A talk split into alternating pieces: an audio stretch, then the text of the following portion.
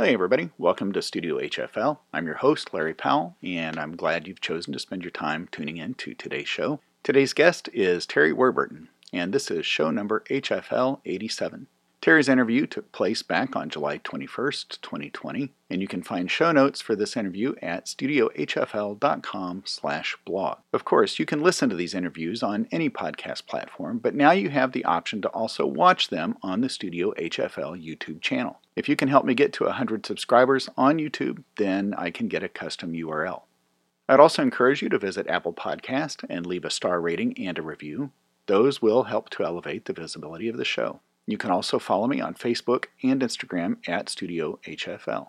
If you really want to keep up on releases and get a heads up on other news, I'd encourage you to subscribe to the newsletter at studiohfl.com. A huge shout out now to my Patreon patrons for their generous contributions to this program. Your support shows me that there is true value to the work that I'm doing here, and it's an encouragement financially and an inspiration to continually strive to deliver a high quality product. If you would like to become part of the Studio HFL community, please visit www.patreon.com slash studiohfl.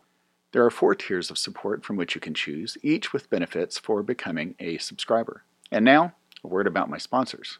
Brass players can be kind of picky when it comes to cases, perhaps even more so than other musicians. If you have an idea for a custom case, then Messina Covers has your solution for completely custom case designs, even down to a wide variety of color schemes. And don't forget about options for mouthpiece pouches, or pretty much anything you'd like to keep protected in a custom case.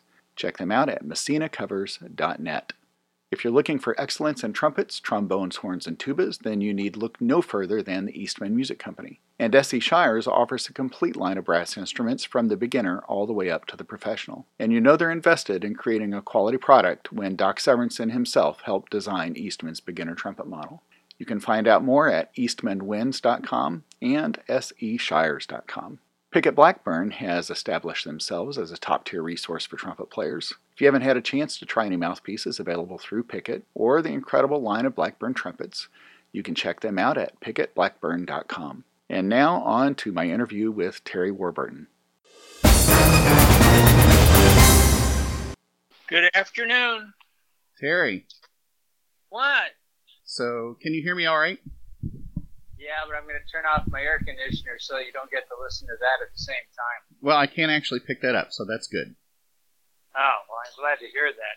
I did some recording somewhere. I forget where I was in the background noise, but I thought, no, that's not that bad. I listened to it back and I was like, bah. Yeah. well, the stomach grumbles even made it into a few of the interviews. Uh, that's disgusting, but that's all right. I've got a fresh beer on hand, but I'll open a second one so no one has to listen to that opening. well, they may appreciate that. Uh, so, Terry Warburton, it's a pleasure to speak to you today, and I'm I'm thrilled that you're here for my podcast. Welcome. Well, you're very welcome, and I'm nice to be able to take a few minutes out of my normally hectic day, and uh, I'm happy to do this. There's hectic days and there's strange days. We're living in this. We're living in the strange days. Yes, we are. Well, how are you, sir? Well, I'm uh, 70 years old. I'm happy. I'm healthy. I'm still working 12 hour days, and I'm uh, cancer free, coronavirus free. Offhand, I'd say I'm pretty goddamn good. Well, there's a lot to unpack in, in what you just said right there. I, I know we've met, but I, I, don't know if you recall, and, and not that I would expect you to. I'm just curious. What's your name? I'm sorry. I'm, I've been up to my ass and shit now that I'm working all by myself. For God's sakes, what a pain in the ass. Uh, I hate to say it, but I have a an email list of or our customer list that we mail out to that's fifteen thousand people, and I'm always shocked to realize, oh, I know him, I know him, I know him. it's like, how many of these people do I actually know? It's like thousands of people. I mean, right. I've been doing this for 46 years, so right. it's wow. a bunch. It's a bunch, yeah. Wow. Well, oh my gosh, I'm I'm trying to wrap my head around fifteen thousand. Uh, I know it's that's our when we send out a mailer. That's how many people are on it. Uh, what are you doing these days to to navigate through all of this?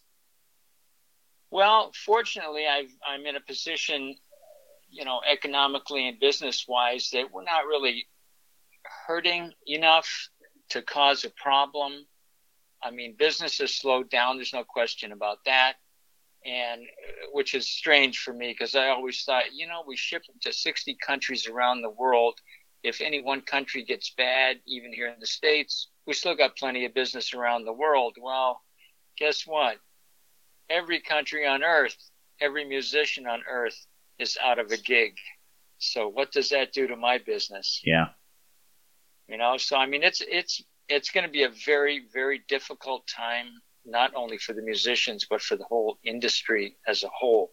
Unfortunately, and I'm afraid that you know not everybody's going to get through to the other side because unfortunately, as everybody's aware, we don't know when the other side is. Is it two months, six months, a year, two years? Yeah. You know, I mean, that's all well and good when people say, "Oh, just stay home." Really? Just stay home for two years? Who's going to pay my bills? Right. Yeah, and you know the trickle down. Most you know people don't think about all those peripheral businesses, the the publishers, the uh, mouthpiece makers, the trumpet makers, the the case makers, um, the valve oil manufacturer. It's everybody. I mean, like you say, it's the whole system, top to bottom. Yeah. Anybody involved, you know, and then it even comes down to the people we buy the brass from to make mouthpieces. Yeah. You know, all my suppliers. So not only the mouthpiece maker, but everybody that sells stuff to the mouthpiece maker. We get our carbide tools made by a small company up in uh, Indiana, Fort Wayne, Indiana. So it's like, if I'm not here breaking tools, and uh, they're not selling me any new tools. Yeah. So I mean, it is. It's trickled down, and unfortunately, it may turn into a flood. That's what bothers me. Well, this can all be over none too soon. You know the. Yeah. You know, even as a freelancer, I look at my calendar, and uh, just yesterday I had to wipe off uh, what few orchestra concerts were left in 2020, and it, now I'm looking at, at at 2021 as still a tentative. You know, I come December, am I going to get another email that says, by the way, you know, Oh yeah, so yeah. That's, that's, and and everybody's in that same boat too, where it's like they just don't know. yeah, I think that's the worst part of this whole thing. I mean, if everybody could say, you know what, by December 1st, it's all done. yeah, Well, then we could all just say, all right, well, I'll, I'll try to figure out how to get from here to December 1st. But nobody can say that. yeah, Nobody knows. Yeah. That's, that's one of the scariest aspects of this troubling time that we happen to find ourselves in hmm as people did in 1918. I'm sure it was the same troubled time 100 years ago, you know? except news didn't travel quite as fast back then, right? That, and that's, uh, I don't know if that's a blessing or a curse. No, and they didn't have Facebook to have every expert in the world who knows nothing saying something. Oh, I saw just yesterday, Terry. Somebody had created their own uh, diploma. I just graduated from Facebook University. You know, they're an expert now in everything. Yeah, yeah. Well, I'm, I'm afraid most of the people think they've already graduated. They just forgot to get the paper. Yeah. so, well, so you're trying to make the most of uh, each day. You're still putting things together. You're still uh, churning, churning out some things. Matter of fact, two minutes ago, I just finished texting somebody who just came in and bought a trumpet um, a week, no, but just sometime last week, like maybe uh, hmm Thur- Thursday, Wednesday, Wednesday. hmm And he's already, of course, you know, I don't want to bother you, but um, how's it coming? It's like, well, lucky for you, I spent my weekend building trumpets, so Yeah. I was, we had two that were on order, and plus his. So, you know, there's still business to be done. There's just not enough business. right. You know, I mean, all my employees are on furlough right now, unfortunately. Yeah. There's enough to keep me busy and enough to keep the business in business, and I'm I'm quite confident that I don't care if it takes another year, I'll still be in business. But you know, I'm not sure about a few other companies, and I think the bigger they are, the harder they're going to fall. You know, you're asking about me and my company. We're actually buying some machinery to manufacture other things. For example, we're getting a plasma cutting table so we can make metal art artwork that you'll see all over the Mhm. place. Really, we're getting that. We've got a, a miniature five-axis milling machine that's going to be used to manufacture clarinet mouthpieces. Hmm. You know, so it's like, you know, we're not going to just sit around and, and wonder what to do. Well, you know, even in the best of times, uh, that I think is a mark of a great company is the the interest in expanding and innovating and then actually doing it. It's it's the it's the reason uh, some companies go under, right? Because they don't change, they don't adapt. And well, one of my as you should say that one of my other interests, by the way, I'm actually getting into manufacturing fiberglass boats. yeah. I know, right? Sorry, I didn't mean to laugh out loud, but that's such a left oh, turn from trumpets, right? well, you know what it is. I mean, at one point I was going to manufacture aluminum airplanes, and I actually started one. At which point my wife was like, you know, do you really want to fly in something you make? And I'm like, yeah, it might not be, not be a great idea. But I decided that I could go boating in something I made. So it turned out I ended up with a half a dozen boat molds. That's another story. And uh, so by next spring, we will actually. Are you ready for this one? We're gonna all gonna go war boating. Oh my gosh. well, you know what? That but that may stick. You you may end up actually having that as the as the the name. Wow. That'll be that'll be the tag. But yeah, I mean, you know, we're reaching out. I mean, I look at it as what's going to take to keep the company alive. Well, we've already bought and sold a few boats. We're already taking in boats to be uh, reconditioned. You know, I've got a guy that works for me that on the on the fiberglass work, mm-hmm. and it's coming along. So, oh, you know, we're going to get a little more serious into that because, believe it or not, the boating industry is doing fine. Why? Everybody's got time to go boating. Yeah. What better social distancing than being out in the middle of the uh, river here? You know. Well, that's why RV sales are up right now too. Yeah. Well, sure. Yeah. Well, that and people want to get the hell out of the cities, which you can't blame them for that. Right. Yeah, this is one of those times where I am severely glad I never stayed in New York City after 1979. Mm. So, what what was the significance of 79? I worked in New York City for Bob Giardinelli. Well, I didn't know if 1979 was. Is it just that's when you decided to to? Well, that's when I worked there, and that's when I realized that's not where I wanted to grow old. Mm-hmm. Okay. I apologized to Bob. I said, Bob, you know what? ending up owning your business is great. However, living here for the rest of my life, not so much. Mm-hmm, mm-hmm. So, was that the uh, was that the beginning of Warburton Musical Products, or or what was it called back then? Um, actually, no. The, the real it's funny because you know there's rumors out there. Of course, everybody thinks they know everything.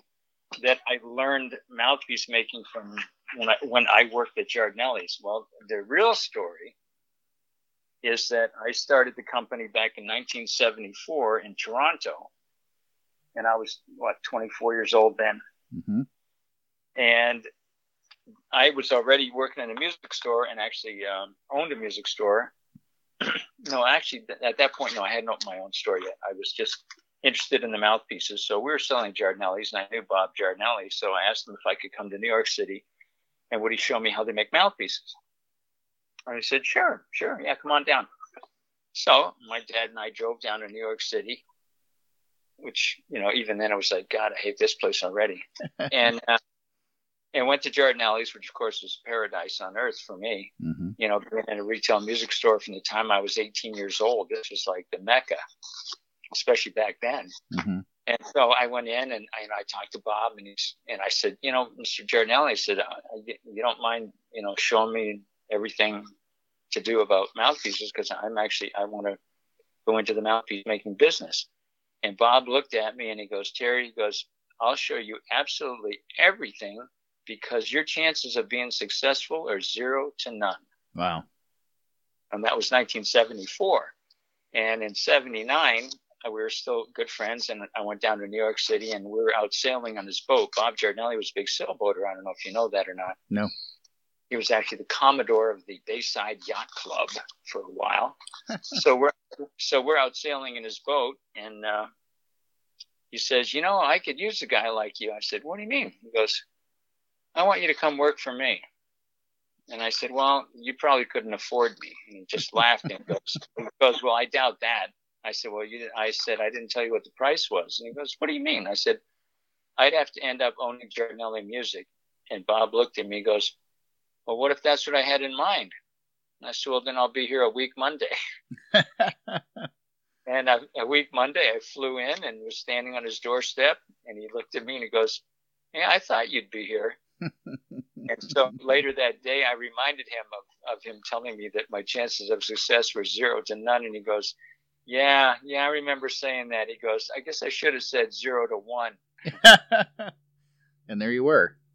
And there I was. So I was there to not only run his mouthpiece shop, but to end up taking over the business. So it, it was a real great time. I had a wonderful time, met lots of people, mm-hmm. you know, lots of great players back then that came into a shop like on a daily basis. I mean, it was a who's who of the brass world every single day. Mm-hmm. You know, a matter of fact, there's a great picture on online somewhere, and uh, of him, me, and uh, Maurice Andre. Oh my goodness! And, and that was yeah, that, I remember that day so specifically because Maurice Andre spoke no English, and Giardinelli could speak Italian but not French. and of course, I, I, grew up in Toronto where you had to learn French in school mm-hmm. as a second language. So of course, I started to say something in French, and Bob looks at me and goes, "You speak French?" I went, eh, "I can get by." And he goes, "All right, you're in charge. Stick with us." Yeah. and I had to do. That was fun. That, I mean, that was a great day. It's a great picture. I mean, I still love that picture. It's one of my favorites. Mm-hmm. Well, and what a great way to interact with Maurice Andre. Oh yeah, I mean he was a great guy. He was so shocked too. I mean it's just like being able to speak a few words of Russian to somebody that just go, "What? Do you actually know Russian?" I've tried to learn a few words in a lot of languages. Matter of fact, I, I believe I can order two beers in about 18 languages. So. and that's all you need, right? well, well 20, 20 languages would have been better, but you know. So 1979 comes along. You decide you want to leave New York City.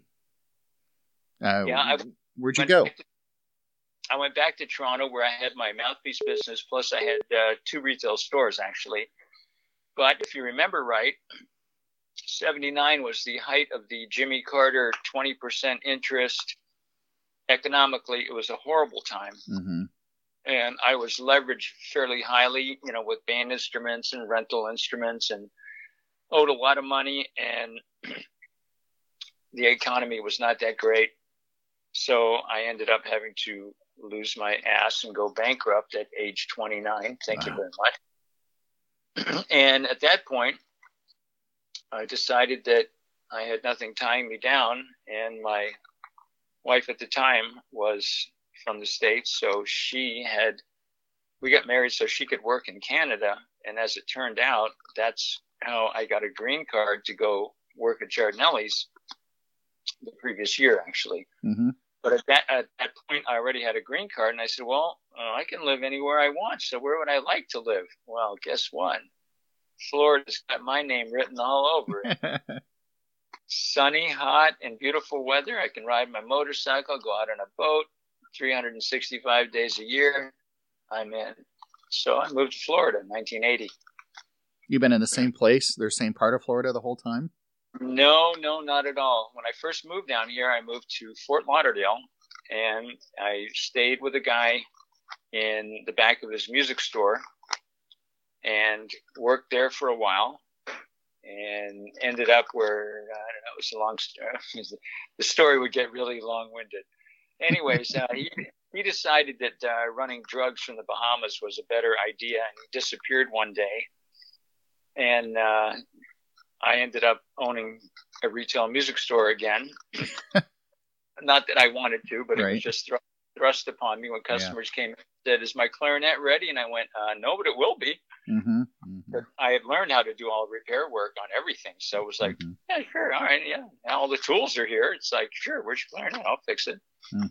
Next, next thing you know, it's uh, Terry's Brass and Woodwind Shop on uh, West Davie Boulevard in Fort Lauderdale and I did that for a while, and then that gentleman came to his senses, and I actually, for his wedding gift, I gave him back his business, and I just went out and just went into the mouthpieces alone mm-hmm.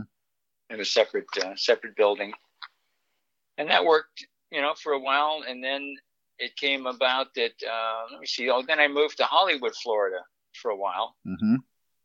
and had a nice shop down there. And business was like pooping along, and I got an offer. I talked to a good friend of mine uh, who's still a great friend of mine, Mike Padula. He's a machinist and he's a trumpet player. Great combination, by the way. Yeah. So Mike and I were talking, and I met him at his shop here in, in Central Florida, and this is in the early days of uh, CNC computerized equipment. And of course, he had a computerized lathe, and I'm of course, you know, drooling all over it. I probably rusted part of the thing. I drooled so much, you know, watching this thing work. I, wow, this is great, man. He goes, and he was looking to expand his business, and he's mm-hmm. like, "Well, why don't you sell me half your mouthpiece company and move up here, and you can have use of all this equipment?" I'm like, "Say no more." I, I hacked up and moved my uh, manual equipment up to his shop and got to. He taught me all about how to use uh, computerized machinery, and that was back in '86. So as far as I know, I was the first mouthpiece maker to actually use computerized equipment. And uh, in the world or in the states? Certainly in the states. It's it's possible not in the world, but in America. As a matter of fact, when Conn-Selmer decided that they would go to computerized mouthpiece making for the Bach mouthpieces, they actually phoned me to ask me what what machine they should buy if uh-huh. money was no object. And I'm like, if money was no object, let me think because I never had that option. Right. So they currently have a few of those, bless their heart. But uh, yeah, I got into it then with Mike, and then he got really, really busy with his machine shop business, and we were two type A personalities and butted heads on a few things. So we decided to split up. And lucky for me, he needed a milling machine more than he needed his CNC lathe. So he sold me the CNC lathe, co-signed for me for a loan for the thing. So he could get the money to buy a milling machine because he was making parts for Disney rides and was making so much money. It was ridiculous. Wow. And then I'm out the door, got my own shop again with a computerized lathe. And after about a week, he wa- walked over because we're only a few doors apart. And he had just literally just, here's the lathe. See you later. Came over a few days later. And of course, and of course I was making, you know, making trumpet tops actually at the time. So he walked in, he just looked at the machine, he looked at the parts and he goes, ah, yeah, I thought you'd figure it out. so so, so yeah, so it. where where did that mouthpiece making experience come from? You you had to have learned something somewhere along the uh, line there. Uh, the School of Hard Knocks comes to mind. Mm-hmm, mm-hmm. the school, uh, it's a true story. Actually, when I when I first got going, my dad helped me out, and I said, "Well, after coming back from Giardinelli, he said, okay, we got to buy a lathe, right?" Well, we decided a turret lathe would be a, a functional item to have, right? So we ended up with this old Herbert 2D, as it was an uh, English uh, lathe, and they delivered the thing, and I stared at it for a full day before I figure out which knob and which lever made it do what. I literally stood back and like moved something to see what it would do, mm-hmm. and then it was like um, it was a learning curve to say the least, but I really lucked out. I met a gentleman. I was going to have some parts made for the machine to make pieces. So I met a guy who had a machine shop. His name was Eric Davies mm-hmm. up in Toronto in, in the east end of Toronto where I lived. And I asked him, you know, can you make me this, make me this? And he goes, you know, those are really like stupid, simple parts. You should. And I told him what I was doing and he was very interested, you know, a young man, 24 years old, deciding to to break into manufacturing something. So he said, if you have to pay me to make this stuff, he goes, you'll be out of business before you're in business. He goes, you need to learn how to make this stuff yourself. I said, well, that's kind of easier said than done. I mean, at that point, I'm a salesman at Long McQuade Music Store. I'm mm-hmm. not a, mm-hmm. I'm not a machinist. he said, well, you're off on Wednesdays. Come on out. So every Wednesday, I would go out to his shop and he taught me how to run a lathe, how to run a milling machine, how to run a surface grinder, how to do everything. And I made all my own tooling. And after about six months, he came to me and he goes, you know, if the mouthpiece thing doesn't work out, he goes, could you come here and work for me? He goes, You're, he says, making stuff mm-hmm. my guys would have trouble making. And I'm like, Oh, really? I didn't have any trouble with it. And he goes, Yeah, I know. That's what gets me. He, goes, he said, You've never worked with this stuff? And I'm like, No. But I have a favorite expression when somebody said, Wow, how did you learn to do all of this stuff? My stock answer is, Well, I'm just really fill in the blank, smart. Yeah, well, that's obvious. I mean, I wouldn't agree with that. I, I mean, I wouldn't. I wouldn't disagree with that. Pardon yeah, me. No, no, yeah, was a... I, I heard that. Well, it's a good thing I can edit on this side of things, right? Probably a good thing. So you know, it, learning to run a machine is one thing, but learning to run it in a way that that you design and deliver a high quality end product is another. That's right. Matter of fact, my friend Eric Davies, I just mentioned, his famous words that I have never, ever forgotten, and I've told other people. When I first met him, he looked at a, tr- I showed him a trumpet mouthpiece, told him, this is what I'm trying to make. And he goes, well, Terry, he said, I'll tell you what, any good machinist could make this thing. He said, making a business out of making this thing, he goes, that's goddamn tough. Mm-hmm, mm-hmm. He used a little more vernacular than that, sure. but for the for the podcast, I'll, I'll clean it up. Well, that and gets I've the never, point across. you know, I never forgot that because you know I approach everything like that. It's like any idiot can make a fiberglass boat. How do you make a business out of making a fiberglass mm-hmm, boat? And that's the big difference that I think a lot of people, you know, a lot of young entrepreneurs fall into. It's like, yeah, you can do that. You can make that. But can you make a business out of doing that? Mm-hmm. Can you actually get a product that people want, that are willing to pay for it? And it's, you know, and, and to build a reputation that's, you know, a quality reputation. You know, you're not a mm-hmm. schlep. You don't, you don't make shitty products. You don't overcharge. You're a nice guy, you know, and this is a cumulative you know, one of those famous overnight after 40 years. Mm-hmm. Yeah, right. and,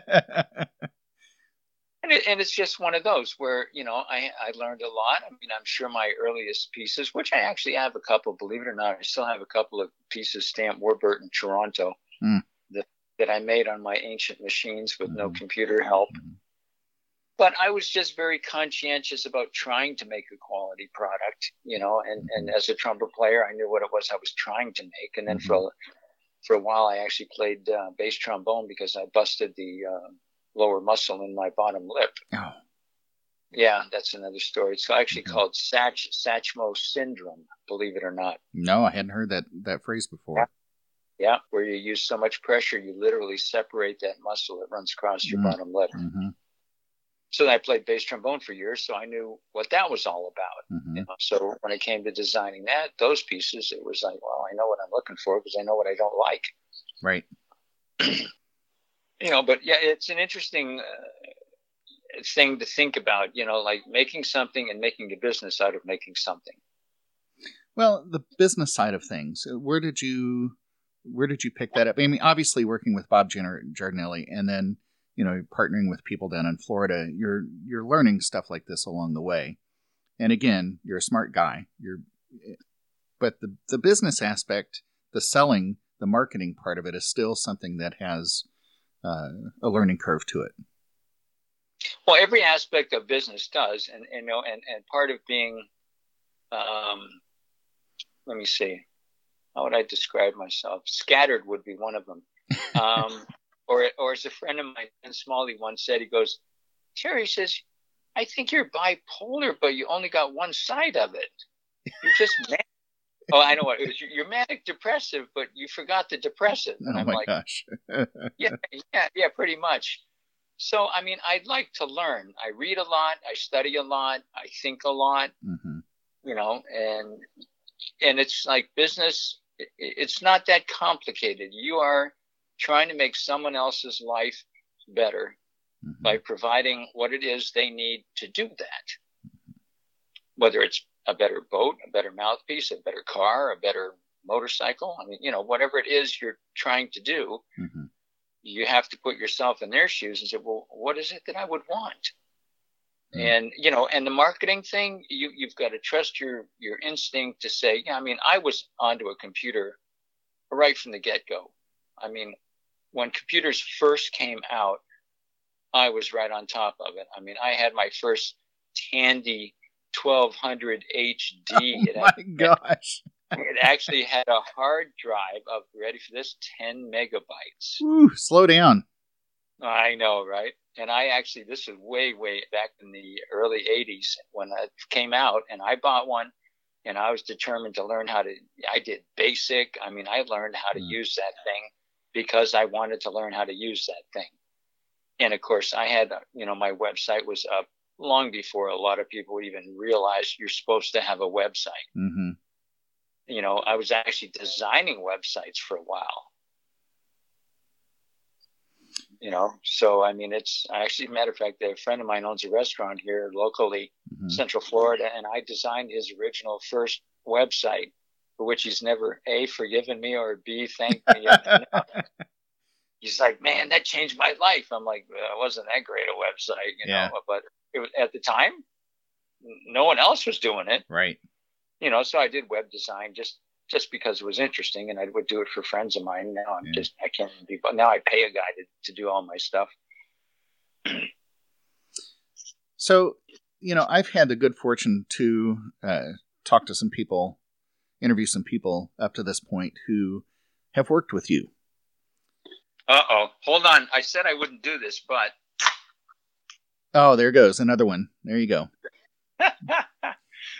this is just a quick sponsor break to remind you to check out Messina Covers for great custom cases, Eastman Winds and SE Shires for exceptional quality from the professional model to the beginner model, and of course Pickett Blackburn, providing you with a multitude of options for mouthpieces and trumpets. Now, back to today's guest. Um, anyways, okay. Yeah, so you know, and and I'm I'm, I'm starting to hesitate, wonder if I should mention names, but and whether or not they worked with you, people like Fred Powell, uh, Carl oh, Hammond. Oh, you know, I love love both those guys. And and I know of others along the way who they're like, you know, they've all made their way either through Schilke or Selmer or Warburton or uh, Getzen. You know, it's like it's like you could trace everybody back to one one place. Yeah, we have uh, our family family history. yeah, for sure.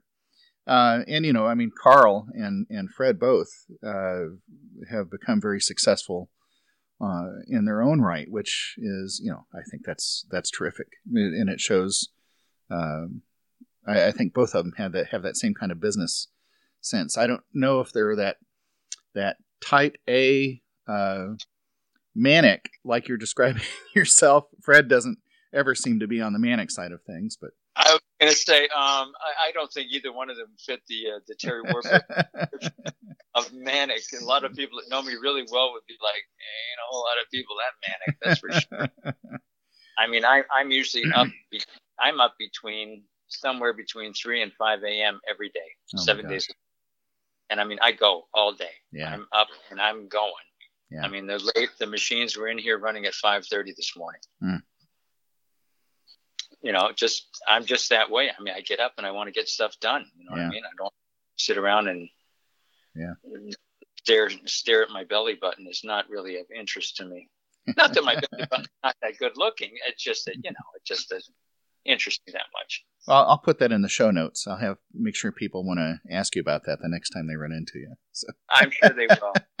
Yeah, Carl. Carl's an interesting case because he came to work for me out of college. I don't know if he told you all that. Uh, a little bit. Yeah, so he, he worked there for you know with me, and then uh, sad to say, um, someone got elected, and I predicted the economy would crash, which of course it did. And I phoned Schilke because I knew Joan, and I said, Joan, you need to hire this guy. He's from Chicago. He really like to move back home, and I really, you know, I can't keep him. I can't. There's not enough business, but you should hire him. Mm-hmm. Uh, well, I don't know, blah, blah, blah. Well, I must have phoned her eight times. And finally she's like, all right, fine. I'll, I'll, I'll meet with the guy. Mm-hmm. So Carl, I got him his job at Schilke's. I certainly helped him get his job at Schilke's, mm-hmm. where he was very successful before he went out on his own. Mm-hmm. But when he first came to me, it was funny because he actually had a degree in marketing.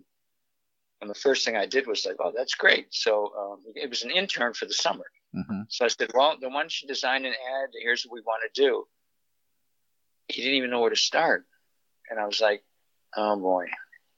I said, Carl, how do you feel about sanding and buffing? he goes, all right, I'll do that. And uh, somewhere I have a great picture. It's a picture of, of me in my shop in this little tiny CNC lathe that we really, it was a waste of money, but that's beside the point. And there's Carl sitting in the background. I actually, he trained him. He was making backbores at the time. Mm-hmm. Yeah, it's a great picture. One of these days, I'm going to put together all my pictures and put the uh, put the book together that my wife keeps swearing I need to, mm-hmm. to write. Well, I'm I know people would be interested in seeing those pictures. You know, anything to to tie the the history of things together. I think. Uh, oh yeah, and Fred. I met first met Fred. He was working with my friend Roy Lawler here locally. Oh right. So him and him and Roy worked together, and at the time I was making like some parts pieces for Roy for his trumpet, and uh, I, I, think that's where I met Fred. I probably met him before at an ITG or something, you know. But that's when I first kind of really got to know Fred. Mm-hmm. But uh, he's a great guy too. You know, I mean, he's a good, great player too. Yeah, he is. I think, yeah. he, I, think he, I think he fights with himself whether he wants to be a, a trumpet maker or a trumpet player. Well, you know, I interviewed him last year, and uh, we met at like ten in the morning. He goes, "You know, I didn't get in till uh, three or two or three uh, this morning. He goes, and I still needed to practice. So, you know, I put in an hour at, you know, 2 a.m. I'm thinking that's dedication. Um, you well, know, that's how you, that's how you get to be good. But there he was in the shop, you know, ready to go the next morning. So, yeah, yeah. that's right. So that's, the, that's the kind of attitude, like people really don't understand the, the amount of dedication, hard work, and perseverance it takes to be successful at whatever it is. Mm-hmm. You know what I mean? You cannot be a trumpet player and decide that you really don't want to practice. That's not an option. You know, you can't be an athlete and decide you don't want to exercise. Mm-hmm. And that's one of those things where a lot of people that go into business, they don't realize it's tough and there's a whole bunch of other people. You know what I do every morning at when I'm up at like four o'clock and I'm out in my wood shop making my wood mutes or at my home mm-hmm. before I come over to the factory. every morning I get up and I think, what's the other guy doing right now? Mm-hmm. You see what I'm saying? Oh yeah, absolutely. And that's what it is. And my son is a French horn player who, thank God, is finally moving home from Switzerland and Italy, where he's been for the past few years, mm-hmm. studying French horn. And he's also studied um, instrument making and runs computerized machinery in a small shop. And he's finally decided that, uh, gee, Dad, there's a 12,000 square foot shop with my name on it in Florida. Maybe I should move home. but, you know, as he was learning, practicing the French horn over in, in Switzerland, we talked about that one day, and he goes, "You know what, Dad? I get up every day. He's not like you. He goes, I mean, I'm up at seven, seven thirty, mm-hmm. and by eight o'clock, eight o'clock, I am practicing and practicing. So by ten o'clock, when I go in for my lesson, I'm ready. He goes, mm-hmm. All my roommates who are French horn players too. He goes, they're still sleeping. I said, let me guess, you play better than all of them? And he goes, yeah, how about that?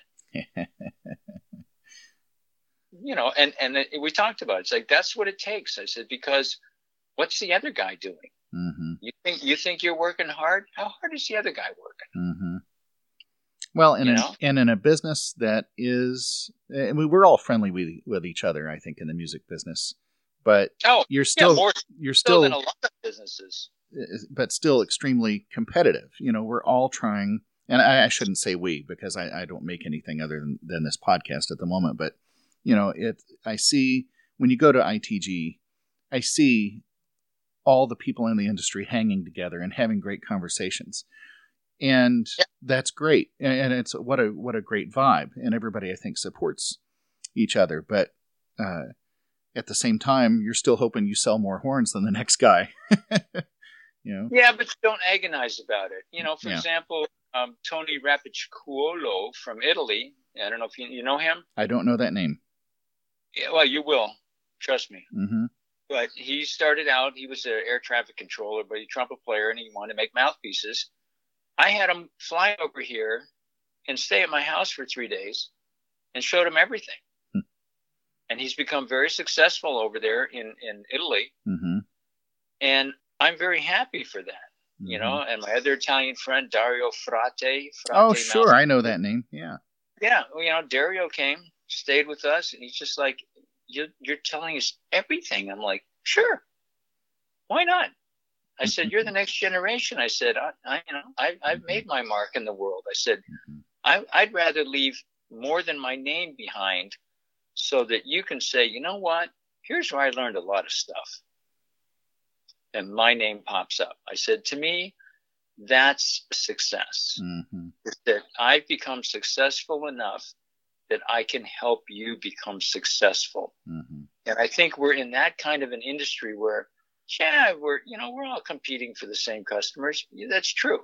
But as Bob Giardinelli once told me, this is a great line. He goes, Gary goes, never worry about it when your favorite trumpet player that's using your stuff suddenly uses someone else's stuff. He goes, just wait, he'll be back. Yeah, yeah. yeah, that's a that's a great line. Well, yeah, what the the grass uh, uh, the other side of the fence, right? The grass is always greener, and then you get over there and you realize, uh, hey, you know what I had wasn't so bad. yeah, exactly. So, but yeah, but, you know, a lot of I, you're right. The industry actually has a lot of people that are, you know, I, I mean, I can honestly say there is very few people in the industry I don't like. Mm-hmm. It's a very, very, very short list. It's almost as short as that uh, list of great trumpet players that are nice guys. now wait a second. that's that's a, that's a short list. Yeah, yeah. So you know you've got uh, well Ronnie Romm and I think Aaron Romm too. Uh, both are uh, Warburton artists. Yep. And yep. that's a nice relationship to have, and I know uh, it extends uh, beyond that with other other artists. Um, so you know, here I'm thinking you're talking about Dario Frate uh, being the next generation. Um, you're 70 are you looking uh, to? Are, are you going to be making mouthpieces uh, the day of your funeral? I guess is what I'm getting at. Uh, no, no, no, the day before I'm going to stop. Okay. Okay. The day before the funeral. Yeah. no, you know what? It's it's great. I'm so lucky. I love what I do. I love machining things. I love making things. I love inventing things. Mm-hmm.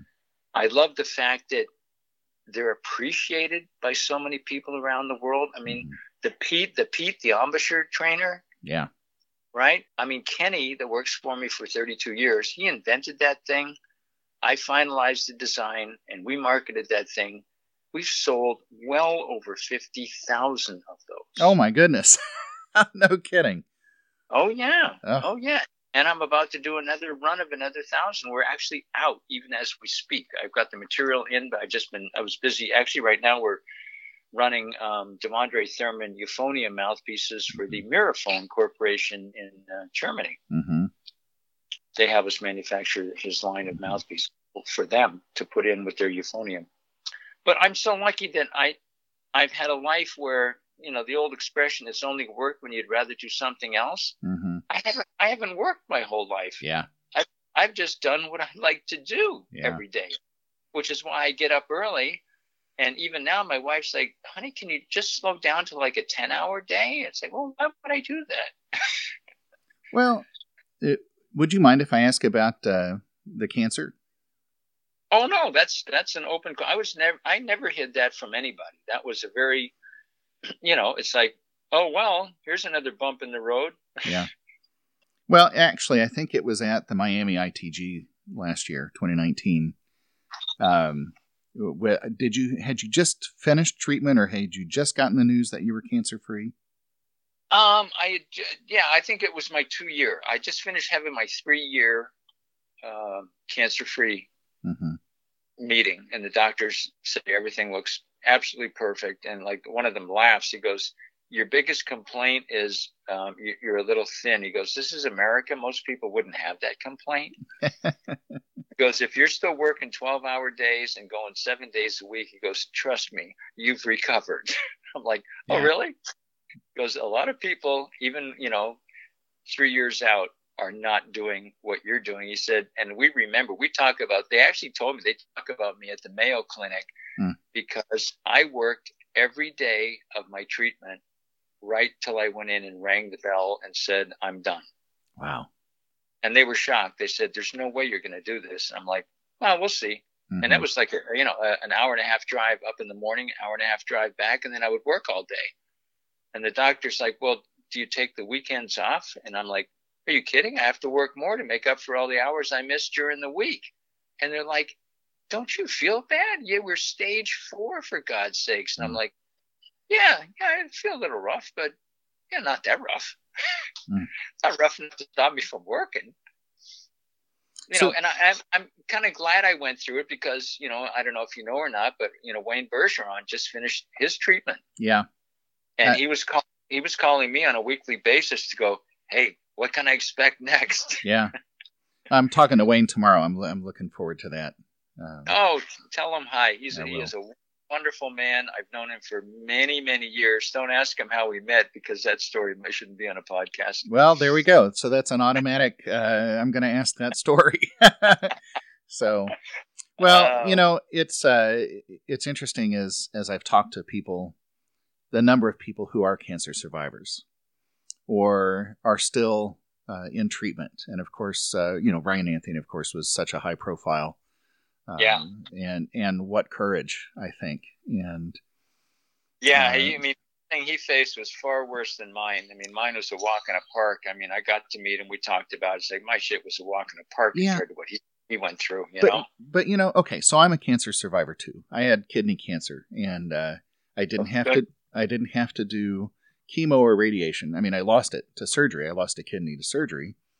Right. And when I met Ryan at the 2018 ITG, uh, I think that was San Antonio, uh, I met him, talked to him at the booth a little bit, and you know, I told him I was a cancer survivor, but he said, I said, but I didn't. I told him I didn't suffer the the chemo and radiation. He goes, but you still survived, and that blew me away because you know I didn't have to endure all that stuff, but I still felt like somebody understood and respected that it, it's still a loss and it's still no for sure. No it's um, no people don't understand. It's you know i always tell them i mean i went from a lifetime of 185 pounds down to 139 good grief.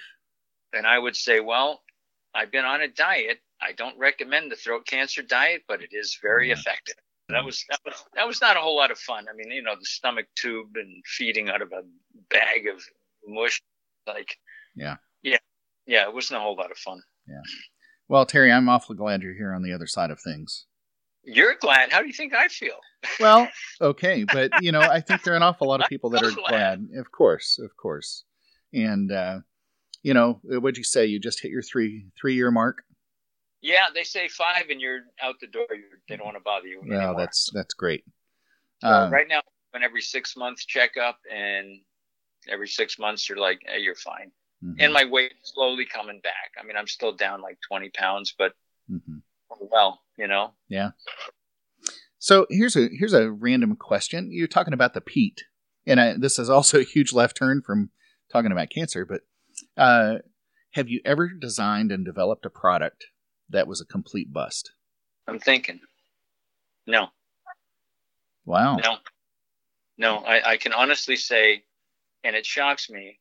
Matter of fact, a couple of years ago, my wife told me, she goes, Terry, she goes, would you please not invent anything new until we catch up on everything that you've already invented? I mean, you know, I talk about left field. I mean, I, I invented a new neck for the saxophone. Mm-hmm. And it's a success. Matter of fact, I'm working with the Conn-Selmer company right now on, uh, on, on a saxophone design with them. Mm-hmm. So please tell me it's a solid neck. Uh, you can't put any air through it. Every trumpet player's dream. Yeah, right. so you know, it, sadly, sadly, I figured out how to make the saxophone actually sound like a musical instrument. Oh, wow. No small feat. No small no, feat. No. Well, you should get a Nobel Prize for that. I think. So or some kind of prize. Yeah. No no bells. Yeah. No bell. Yeah. Well, this has been a lot of fun uh, chatting with you and getting some background. And you know, I know people know a lot about you already, but uh, this might be some insight to things people didn't know about you yet. Oh, I'm sure that you know. I mean, we only touched on a few things. I mean, you know, everybody's like convinced I should. Every time I think about it, I should like tell a short story, just record the thing because I keep remembering Mm-hmm. you know, all these different things that have happened over the years. I mean, I I literally walked out of high school and walked into a music store, and then I opened my own business. Short stint with Giardinelli, Mm-hmm. back to my own business. As my wife says, you have the world's shortest resume. Yeah. Right. it's like, yeah, I guess you're right. I, Yeah. I've been, you know, pretty much self-employed my whole life. So Mhm. Mhm. that Well- alone is a, is a life lesson for sure. Yeah. Anyway, I appreciate you doing the podcast. Oh, and, yeah. Uh, hopefully, we didn't upset too many people. I didn't, you know, get political or anything. So, I I mean, you know, I, I was hoping you'd have some sort of soft bleeper. I mean, Yeah. my, my my wife was like, well, why don't you like tell some stories? I said some off color, and she goes, oh, for God's sakes, don't do that. I'll tell you what, I've been so blessed to know so many people, and it's not just here. I mean, it's around the world. I mean, this is a funny story that you can throw in if you want. I was Mhm. over in Tokyo years ago, and we were staying at this real fancy hotel, and up in the top floor they had a, a dance floor, and they had like a little five-piece band, trumpet, saxophone, and uh, I'm up there listening, you know, having a, having a drink, and I told the bartender, I said, you know, can you buy the trumpet player a drink? Tell him it's for me. So the trumpet player comes over, and I asked him, I said, do you speak any English? And he goes, oh yeah, a little bit. I'm like, oh, that's great. I said, you know, you sound really good, blah blah blah. And I handed him my business card, and he looks at it, he looks at me, and he starts bowing. Yeah. I mean, like like repeatedly. And I'm like, dude, it's, like, it's almost embarrassing. Yeah. Yeah. He goes, oh, oh, are you Mr. Weberton? I said, yeah. And he goes, oh, well, it must be your father business. Are you too young? I'm like, oh, thank you very much. and it was funny. And I said to him, I said, gee, I noticed you don't, you don't have a Warburton mouthpiece. Oh, they're so expensive in Japan. Can't afford a Warburton mouthpiece. I went, oh, it's too bad. Uh, and about three weeks later, I get an email from the guy. Yeah. Mr. Warburton, I now understand why you're so famous. I bought one of your mouthpieces. Mm. Well, I, I that was just like the best thing ever. Yeah. It was just like, yeah. you know, this is why I do what I do Yeah. for ex- exactly that kind of a thing. Yeah. You know? Well, you know, uh, now I'm thinking back to the the Hershey ITG conference where you did a session where you had basically you had was it six, seven, or eight uh, people with Warburton trumpets. Yeah. Uh, just kind of give a little testimonial about why they chose uh, the trumpet, and um, you know, I'm thinking, okay, that was pretty effective. it's like let's let's let the artist tell why. I mean, you could stand up there and give a marketing spiel, right? Oh, yeah, and I can give a good one, but it's not nearly as effective as you know. This, here- here's the guys that are really using this stuff and say, you don't need to listen to me. Yeah, yeah. Well, But Terry, that- that's when that's when you can be proud of your product and sit back and let someone else brag on you. Yeah, it is a good feeling, and and I can say, you know, I, I've enjoyed a little bit of that with this podcast. It's been, you know, been nice to get some feedback and people enjoying, uh, enjoying it. So Well, hopefully they'll enjoy this one. I'm sure they will. I'm sure they will.